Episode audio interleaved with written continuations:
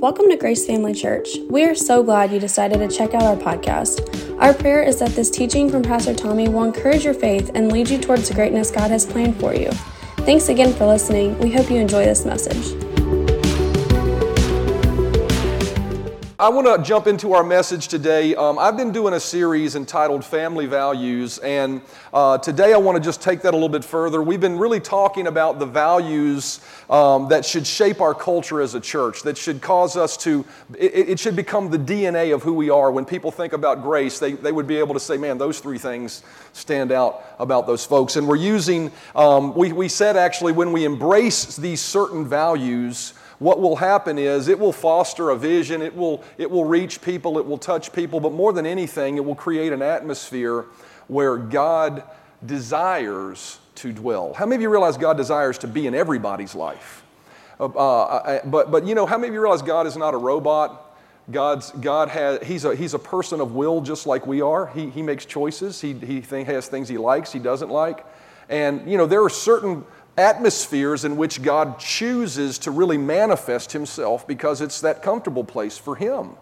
And, we want to allow the Lord to create in us an opportunity for Him to manifest Himself in our presence as strongly as He possibly can so that we can reach others. And so we're using 1 Peter chapter 2 and verse 5 as our foundational text. And it says, You also, as living stones, are being built up a spiritual house a holy priesthood to offer up spiritual sacrifices acceptable to God through Jesus Christ. Let's pray real quickly. Father, thank you so much that you love us, that you care for us, and that you care about us uh, uh, uh, achieving and, and arriving at a place, Lord, where you are most evident in our life in every capacity. You are most evident in your presence and, and our, our sensing of just you being with us, but you're also evident in, in all of the blessing that you bring with you.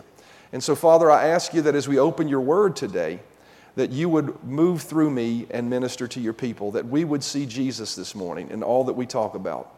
And that as we do, Father God, we will be able to say by the end of today that we are better. We are blessed. We are encouraged because we came to church today. So I thank you for that, Lord, in Jesus' name. Amen. I want you to notice there in 1 Peter chapter 2, it says, We are being built into a spiritual house. So, what that verse tells us is that God is working on us. Look at your neighbor. I had you say it last week and say, God is still working on me. He's working on us individually and He's working on us collectively as a group of believers. And, and, and He's working on us, it says there, to build a spiritual house a spiritual house. And so God is working on his house. And so we said, much like, you know, a person likes to inhabit and dwell in a certain place because it has certain things they like, God is attempting and doing his best to put into us things as we'll respond to him, the attitudes, the virtues, the values that cause him to be, cause us to be a place where he is comfortable and, and able to manifest himself. And so we've been talking about those values that should shape us as a church. And we, we really said there are three key values. These should be the things that drive everything we do. And we said, said number one was this. We talked about this the last couple weeks. We love God with all of our hearts. How many of you love Jesus with all your heart? Amen. So we talked about what that meant to love Jesus with all of your heart. You know, it's one thing to say it, but it's another thing to display it. And then the second value is is we value others as much as God does. And then the last thing we talked about is is we use our gifts to serve others. And so today, what I want to do is I want to talk to you about valuing others as much as God does. You know, we said that first of all, we love God with all of our hearts. That's the first and great commandment that God gave us. But the second commandment that He gave us was that second value. So, ironically, I don't think it's by anything other than just the sheer design of God. You know, as God spoke these values to my heart, uh, this verse of scripture that I'm about to read to you really didn't come to mind for me, although I've heard it many times. Uh, he spoke these values of loving God and valuing others and serving, right? Uh, those three values being a part of who we are. Well, this verse shows us that really those first two values are really his first two commands to us as believers. Matthew chapter 22 and verse 37 says, Jesus said unto them, Thou shalt love the Lord thy God with all thy heart and with all thy soul and with all thy mind. So there's the first one love God with everything, right? Number two, we said, the fir- that's the first and great commandment. And then the second is like unto it, thou shalt love thy neighbor as thyself. And so the second thing we're called to is not only to love God, but to love others. But I would say this in order for you to be able to love others, you have to value them. you know, you, you love what you value, right? And you can take that down to just a very minuscule level. You know, some people love pizza, right? And so, uh, uh, why? Because they value it. They value the taste of it. They, they, y'all getting hungry yet? I actually got an extra long message today, so hold on. I'll stop talk, talking about food. but the reality is, is that we've been called to love others, but to love others, you have to value them. And so Romans chapter 12 and verse 9, we said last week, says this it says, Don't pretend to love others, really love them. Love each other with genuine affection and take delight in honoring each other. And that's where I want to settle for the rest of the message today is simply this. For you to love someone and value them, it, it involves you honoring them. It involves you honoring them. We pointed out that you know, in order to embrace a perspective of loving others, we need to see them first as God does, right? First of all, before we even get to valuing them and, and, and, and honoring them, we need to see them like God does to be able to get to that place. And so last week we said, you know, to be able to do that, you've got to view people in the light of eternity and you've got to view people in the light of their needs. See, so many times we're so busy, we're just thinking about us, but to value people, you have to recognize that every single soul on this planet is going to spend eternity in either heaven or hell. They're going to, and so, and so when we meet people, there is a certain part of us that needs to embrace that mindset and see them through the lens of eternity. When you see them in, through the lens of eternity and you see the desperation of the fact that when this life is over, they're going to step into one or the other. It changes the way you minister to them, the way you interact with them, the way you think about them. It might change the way you behave around them, right?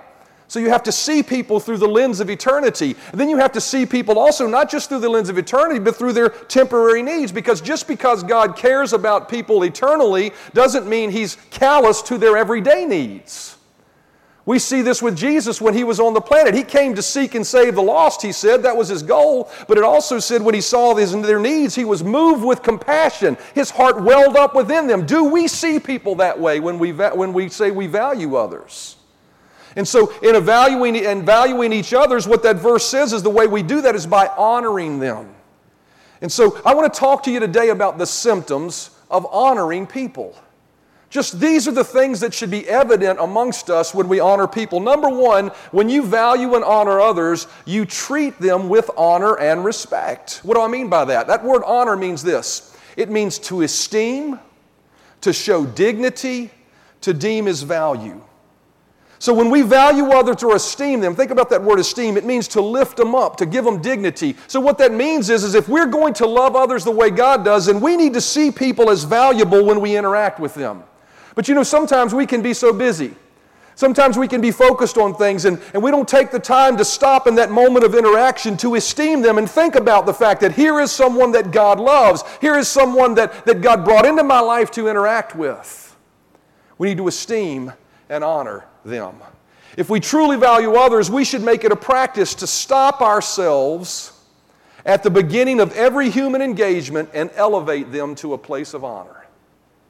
What do I mean by stop yourself? You ever just been, you know, talking to somebody and, and, and in a moment just, just stopped in your mind and thought, wait a minute, this is somebody that's valuable to God. I want you to think about that for a moment. The people you interacted with this morning, no matter what your opinion is of them, they are precious and valuable to God. And in order to be able to love them and honor them the way that we should, we need to lift them up and give them dignity. What do I mean by dignity? Well, I think about it. If a dignitary worked, walked into this room, how would you treat them? Would you interact with them a little differently? Would you show them respect and honor? Would you stop and listen when they talked? That's the kind of honor that we're talking about that God has called us to, to value others. You know, um, you can tell a lot about a person by the, where, where they spend their time, right? So I'm going to give, you, you're going to learn a lot about me in this next statement. Um, Jimmy John's Food for Thought, number 13. You go into Jimmy John's, you'll find this on, on, a, on, a, on, a, on, a, on a sign. So, what does that say a lot about me? I like subs. I can't eat them like I used to, though, because I just blow up. But anyway, Jimmy John's food for thought, number 13. A person, here's what it says a person that is nice to you but mean to the waitress is not a nice person.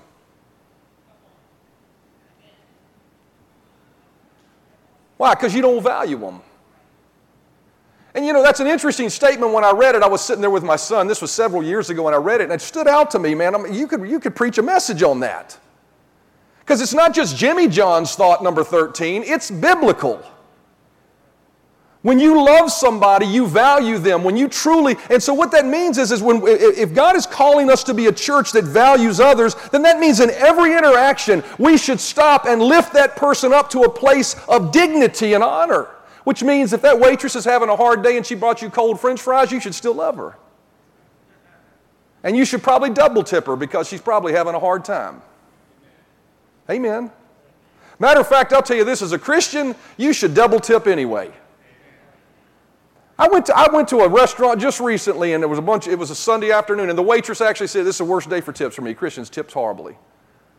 They get a $25.98 bill and they'll give them two cents as a tip.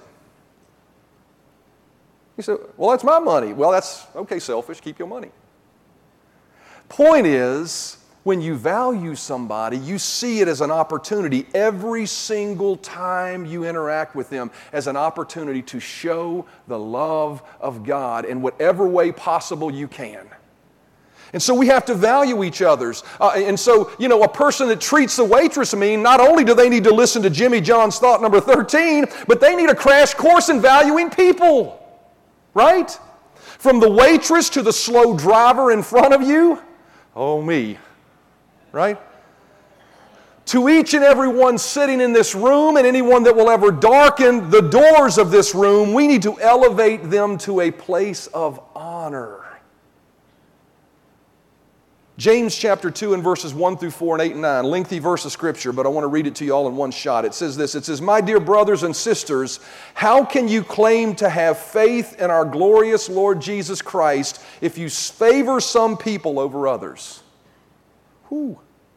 For example, suppose someone comes into your meeting dressed in fancy clothes and expensive jewelry, and another comes in who is poor and dressed in dirty clothes. If you give special attention and a good seat to the rich person, but you say to the poor one, you can stand over there or sit on the floor, well, doesn't that this discrimination show that your judgments are guided by evil motives? Wow, that's strong, isn't it?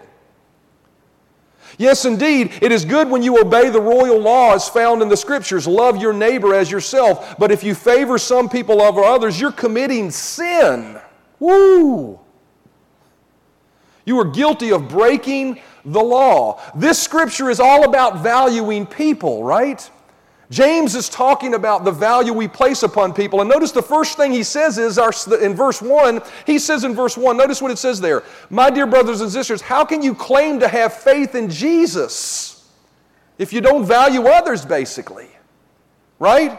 He questions the sincerity of our faith. Are we really people that have been touched by the Master if we won't allow the Master to touch others through us? Right? We're so consumed about our things. Verse 4 says, not only does not seeing others bring into question the authenticity of our faith, but it also allows a carnal perspective to taint our judgment. It says we're allowing evil motives to shape our view. You realize when you look at somebody and you demean them or you think, ah, well, you know, they're not that important. That's not just a thought, that's not just a ranking for you.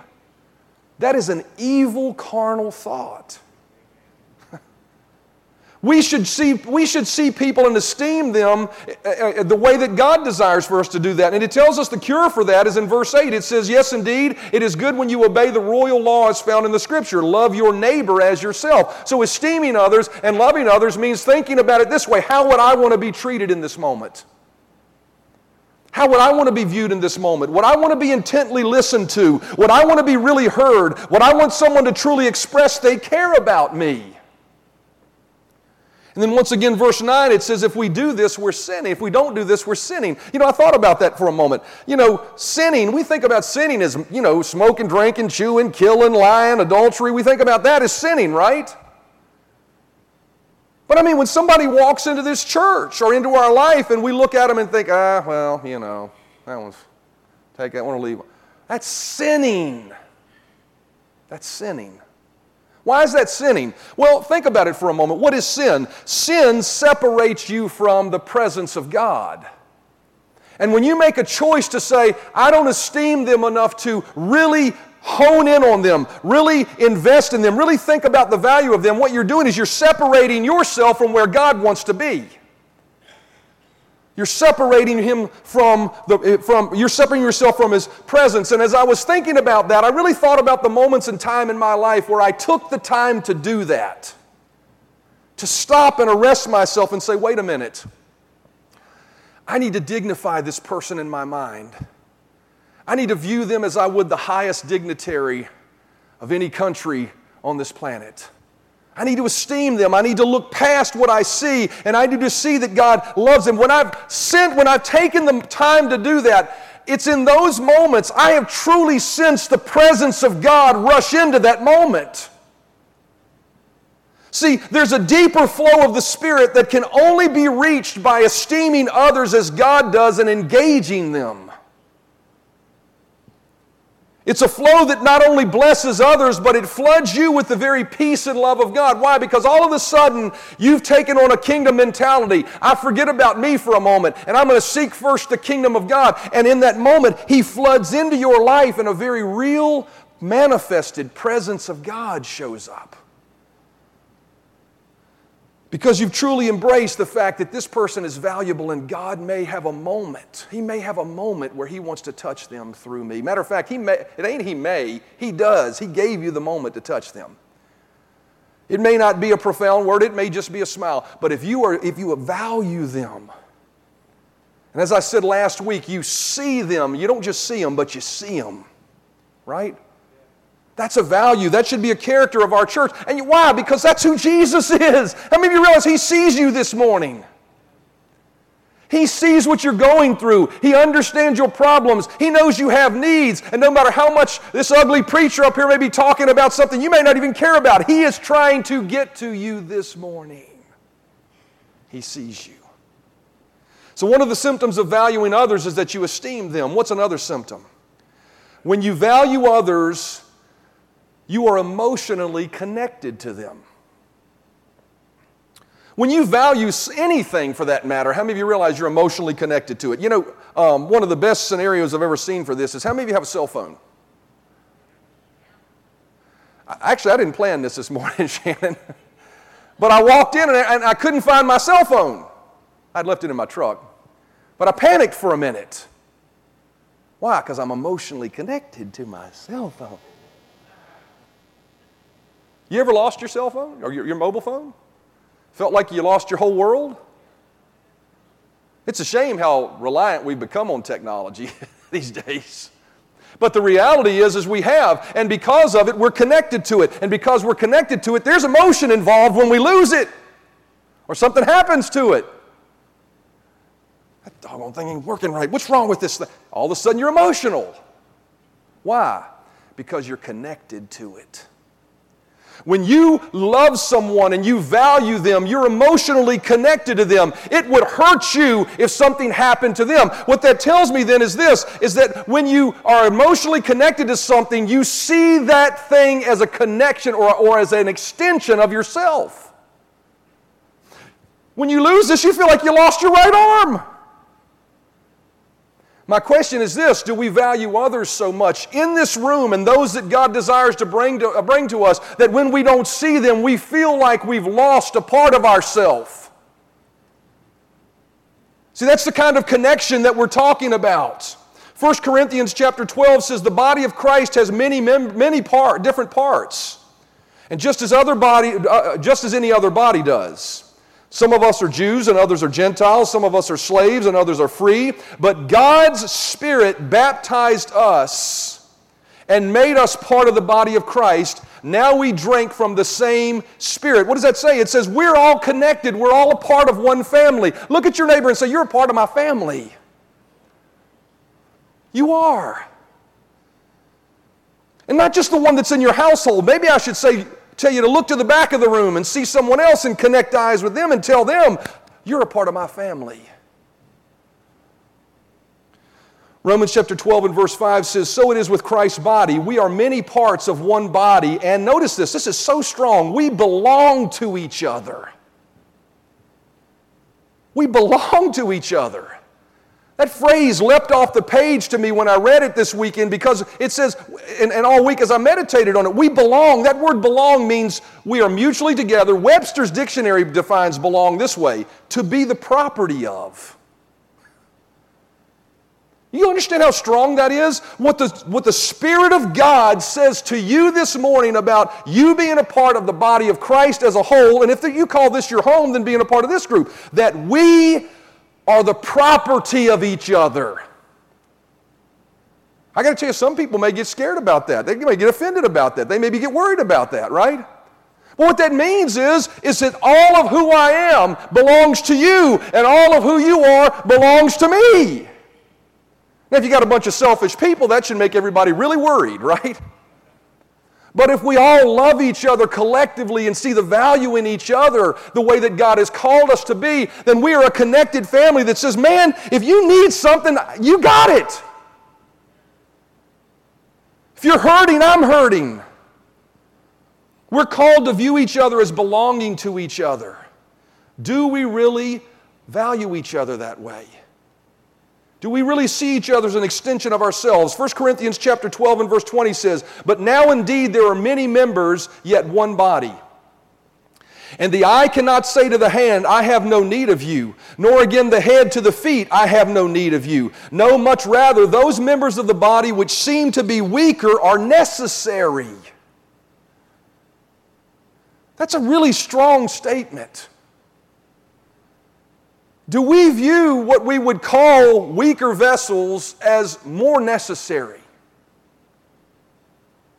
You know?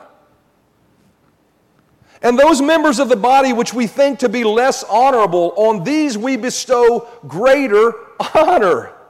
As members of Christ's body, we need to value each other so much that we value them as a part of our own body. I want you to think about it for a minute. Even the littlest part of your body, if you had to lose it, that'd be a pretty emotional, traumatic thing, wouldn't it? I mean, I know people who've had to lose a finger. You may be in that situation, I don't know. But that's traumatic. Do we view each person here so valuable that we cannot afford to lose them? And I'm not talking about from a church growth standpoint. I'm talking about from a church of the Lord Jesus Christ, members of His body standpoint. That I can't afford to allow you to fall away. I can't afford to not have you on my team. See, when you value somebody and you're emotionally connected to them, you want them in your life. You want them on your team, right? I got to tell you, I want her on my team. I love her. But I will tell you something. I want all of you on my team, right? And I want you, I want to be on your team. I think about draft day. You know, how many of you have watched any of the NFL draft? You know, think about draft day. And I, I look at those organizations that place value upon that single individual to be the savior of their organization. By the time they get to the place where they make that pick, they are emotionally connected I mean, I watch the NFL draft and I watch these, uh, these you know, they're, they're showing remote camera views of these uh, uh, office, or, you know, whatever it is, the campus for the Cleveland Browns. You know, all these guys are sitting in this room in suits and ties. I mean, you're talking 50, 60 people all standing there waiting with bated breath for this commissioner of the NFL to announce their pick. All of them placing value upon that one person. So much value. And when the pick is made, all of them are like, woo, yeah, we got them. Emotionally connected, right? Emotionally connected. Are we emotionally, listen to me, are we, I'm, I'm not just, I hope, I, I hope you just don't hear words this morning. Are we emotionally connected like that as a body of believers? That should be the uncommon difference of the churches of the Lord Jesus Christ. That we value each other. Do we express through, to people through our actions and our attentiveness that we want them on our team? 1 John chapter 1 and verse 3. John said, That which was from the beginning, which we have heard and which we have seen with our eyes. He's talking about Jesus. You know, he walked with him, he talked with him, he sat before him. which we have looked at and our hands have touched. Notice this. Now we're telling you so you can experience it along with us. This was the heart of John, inspired by the Holy Spirit to put this in Scripture. He said, I want to tell you about my relationship with Jesus, not so you can go enjoy it privately on your own. I want to tell you about my relationship with Jesus so you can enjoy it with me. We've been called to be with each other. We've been called to be a body. That was Jesus' prayer for us. John chapter 17 and verse 20, 21, and 23 says, Neither pray, neither pray I for these alone, but for them also which also believe on me through their word, that they all may be one, I in them and thou in me, that they may be perfect in one. Musicians, if you'll come with me. I got a whole bunch left that I'm going to give you next week. But I feel like the Lord wants me to stop right there for a moment. We are called to be a body of believers, not a mass of individuals who come together on Sunday morning, but people who share life together. That we are people that value each other and every single person that walks through this door. That we look at them and we stop for a moment and we see them and we esteem them and we raise them to a place of dignity in our life. I just want to encourage you today. You know, I really, there's a whole lot more behind this, but I, and, and you know, some would say, just go ahead. But I really sense I, that we need to stop here for a moment and you need to meditate on this and we need to spend a moment just worshiping God for a moment. I'm going to teach on the rest of this next week, but there's so much that comes behind this sentiment of valuing others, esteeming them. I got to tell you, I'm growing as a pastor as I look at this. Man, each and every one of you, God loves you so much. We need to care for each other. Amen. We need to lift people up and dignify them in our own minds. Stop and see them for who they are. Bow your heads with me. Father, I just really sensed in my heart that this was a moment you wanted me to stop. Father, you desire us to be a place where we truly value others, that it would be a signature of who we are. It's, it's your call for every believer. It's not anything unique. We don't have a corner on it, and I would never, ever want us to be prideful in that sense. But you desire us to be a place that where people, when they show up, they feel valued. They see a group of people that say, Man, we really want you on our team. Not on our team as a church, but on our team, the team of the Lord Jesus Christ. So I pray, Father God, that as we're here this morning, we would stop and see each other.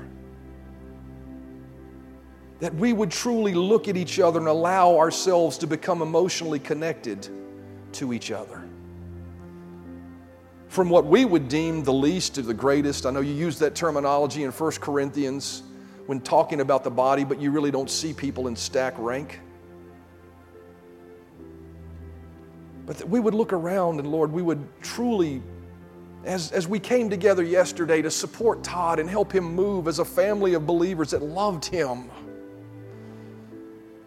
As we're so grateful to see Debbie here with us this morning, Father, that we would sincerely join in prayer with that family as they're going through and, and overcoming what they're, what they're dealing with that we would truly exemplify the body of the Lord Jesus Christ that we see in the book of Acts that was willing to lay down their lives for each other, Lord. That we wouldn't just say that, that it wouldn't just be a slogan on a card that we hand out, that we would be that. Living stones joined with one another. It's radical, Lord. It's, it's radical. It's, it's, it is absolutely radical to challenge ourselves to live to that level of connectiveness, but I believe that's what you're calling us to be. It's what you've called all of us to be, to be one as you and your Son are one.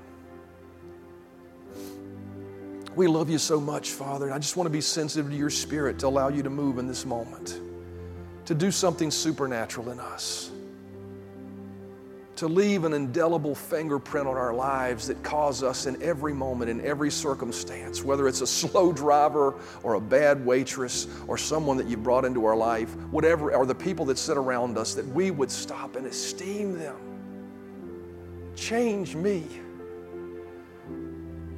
Change us.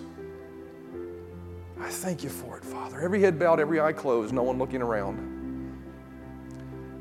because you are so valued by me and by this church and to God, God cares about what you may be dealing with this morning.